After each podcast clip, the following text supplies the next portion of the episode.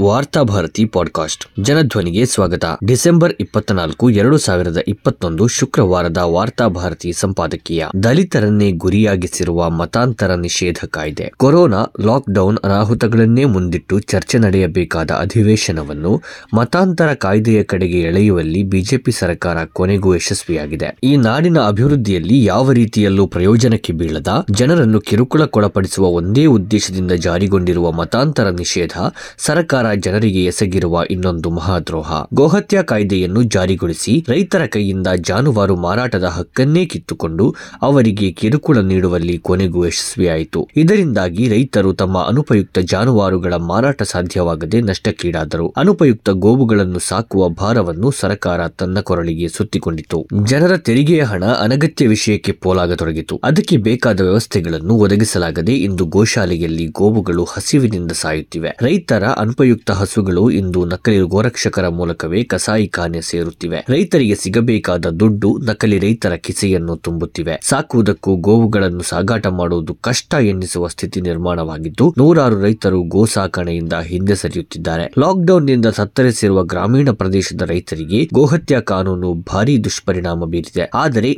ಸಂಘ ಪರಿವಾರ ಈ ಕಾನೂನಿನಿಂದ ಗೋಮಾಂಸಾಹಾರಿಗಳಿಗೆ ತೊಂದರೆಯಾಗಿದೆ ಎಂದು ಪ್ರಚಾರ ಮಾಡುತ್ತಿದೆ. ಆದರೆ, ಕಾನೂನು ರೈತರನ್ನು ನಿಯಂತ್ರಿಸಲು ಜಾರಿಗೊಳಿಸಲಾಗಿದೆಯೇ ಹೊರತು ಗೋಮಾಂಸಾಹಾರಿಗಳಿಗಾಗಿ ಅಲ್ಲ ಎನ್ನುವುದನ್ನು ಅರ್ಥ ಮಾಡಿಕೊಳ್ಳುವಲ್ಲಿ ರೈತರು ಸಂಪೂರ್ಣ ಸೋತಿದ್ದಾರೆ. ಇದೀಗ ಎರಡನೇ ಮೋಸ ಮತಾಂತರ ಕಾಯ್ದೆಯಾಗಿದೆ. ದಲಿತರ ರಕ್ಷಣೆಗಾಗಿ ಈ ಕಾಯ್ದೆಯನ್ನು ಜಾರಿಗೊಳಿಸಲಾಗಿದೆ ಎಂದು ದಲಿತರ ಕಿವಿಗೆ ಹೂವಲ್ಲ. ಬೆಂಗಳೂರಿನ ಲಾಲ್ಬಾಗ್ ಇಡಲು ಮುಂದಾಗಿದ್ದಾರೆ ಮುಖ್ಯಮಂತ್ರಿ ಬೊಮ್ಮಾಯಿ. ಕ್ರಿಶ್ಚಿಯನ್ನರು ಮುಸ್ಲಿಮರಿಗೆ ಆಳದಲ್ಲಿ ಇದು ಯಾವ ರೀತಿಯಲ್ಲೂ ಹಾನಿ ಮಾಡುವುದಿಲ್ಲ. ಅಂತರ್ಧರ್ಮೀಯ ಪ್ರೇಮಿಗಳಿಗೆ, ಜಾತಿ ಶೋಷಣೆಯಿಂದ ತತ್ತರಿಸಿದ ಶೋಷಿತರಿಗೆ ಈ ಕಾಯ್ದೆ ಬಹುದೊಡ್ಡ ಬೆದರಿಕೆಯಾಗಿದೆ. ವಿಪರ್ಯಾಸವೆಂದರೆ ದಲಿತರು, ಅಪ್ರಾಪ್ತರು ಹಾಗೂ ಬುದ್ಧಿಮಾಂದ್ಯರನ್ನು ಮತಾಂತರಗೊಳಿಸಿದರೆ ಹೆಚ್ಚು ಶಿಕ್ಷೆಯನ್ನು ಈ ಕಾಯ್ದೆ ವಿಧಿಸುತ್ತದೆ. ಉಳಿದ ಸಮುದಾಯವನ್ನು ಮತಾಂತರ ಮಾಡಿದರೆ ಅರ್ಧಕ್ಕರ್ಧ ಕಡಿಮೆ ಶಿಕ್ಷೆ. ಅಂದರೆ ಇಡೀ ಕಾಯ್ದೆಯನ್ನು ಯಾರಿಗಾಗಿ ತರಲಾಗಿದೆ ಎನ್ನುವುದನ್ನು ಪ್ರತ್ಯೇಕವಾಗಿ ಊಹಿಸಬೇಕಾಗಿಲ್ಲ. ಈ ನಾಡಿನ ದಲಿತರು ಚಿಂತನೆ, ಆಲೋಚನೆ ಮತ್ತು ಪ್ರತಿರೋಧಗಳಿಗೆ ಲಗಾಮು ಹಾಕುವುದಕ್ಕಾಗಿಯೇ ಈ ಕಾಯ್ದೆಯನ್ನು ಜಾರಿಗೊಳಿಸಲಾಗಿದೆ. ದಲಿತರನ್ನು ಬುದ್ಧಿಮಾಂದ್ಯರನ್ನು ಸಮಾನವಾಗಿ ನೋಡುವ ಸರ್ಕಾರದ ಮನಸ್ಥಿತಿಯೇ ಪ್ರತಿಭಟನೆಗೆ ಅರ್ಹವಾದದ್ದು. ಈ ದೇಶದ ದಲಿತರು ಮತಾಂತರಗೊಂಡಿರುವುದು ಹಿಂದೂ ಧರ್ಮದಲ್ಲಿರುವ ಅಸ್ಪೃಶ್ಯತೆ ಮತ್ತು ಜಾತಿ ಶೋಷಣೆಯ ಕಾರಣದಿಂದ. ಇಂದು ಸರ್ಕಾರ ಕಠಿಣ ಕಾಯ್ದೆ ಜಾರಿಗೊಳಿಸಬೇಕಾಗಿರುವುದು ಅಸ್ಪೃಶ್ಯತೆ, ಜಾತಿ ಶೋಷಣೆಯ ವಿರುದ್ಧ. ಆ ಮೂಲಕ ದಲಿತರನ್ನು ಹಿಂದೂ ಧರ್ಮದೊಳಗೆ ಉಳಿಸಿಕೊಳ್ಳುವ ಬಗ್ಗೆ ಯೋಚಿಸಬೇಕು. ಇದರಿಂದ ಹಿಂದೂ ಧರ್ಮಕ್ಕೂ ದಲಿತರಿಗೂ ಜೊತೆಯಾಗಿ ಒಳಿತಾಗುತ್ತದೆ. ಆದರೆ ಸರ್ಕಾರ ಅಂತಹ ಕಾನೂನಿನ ಬಗ್ಗೆ ಯೋಚಿಸದೆ ಮತಾಂತರದ ಕುರಿತಂತೆ ಯೋಚಿಸುವ ದಲಿತರಿಗೆ ಕಾನೂನಿನ ಮೂಲಕ ಬೆದರಿಸಲು ಹೊರಟಿದೆ. ಹಲವು ಸಾಧು ಸಂತರು ಓಡಾಡಿ ಬೆಳೆಸಿದ ಹಿಂದೂ ಧರ್ಮವನ್ನು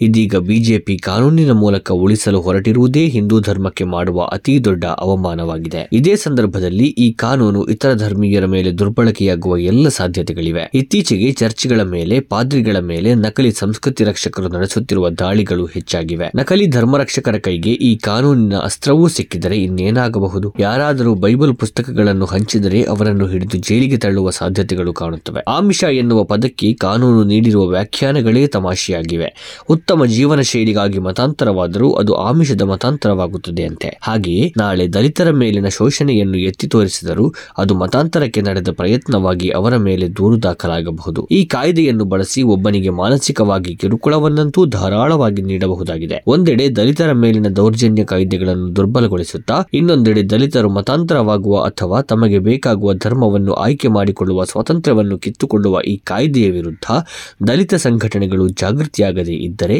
ಮುಂದಿನ ದಿನಗಳಲ್ಲಿ ಅಸ್ಪೃಶ್ಯತೆಯನ್ನು ಅಧಿಕೃತವಾಗಿ ಮಾನ್ಯ ಮಾಡುವ ಕಾನೂನನ್ನು ಸರ್ಕಾರವೇ ಜಾರಿಗೆ ತರಲಿದೆ. ಮತ್ತು ಇದನ್ನು ದಲಿತರ ಯೋಗಕ್ಷೇಮಕ್ಕಾಗಿ, ದಲಿತರು ಮತ್ತು ಇತರ ಹಿಂದೂಗಳ ನಡುವೆ ಸಾಮರಸ್ಯಕ್ಕಾಗಿ ಜಾರಿಗೆ ತಂದಿದ್ದೇವೆ ಎಂದು ಮುಖ್ಯಮಂತ್ರಿ ಬೊಮ್ಮಾಯಿ ಪತ್ರಿಕಾ ಹೇಳಿಕೆ ನೀಡಲಿದ್ದಾರೆ.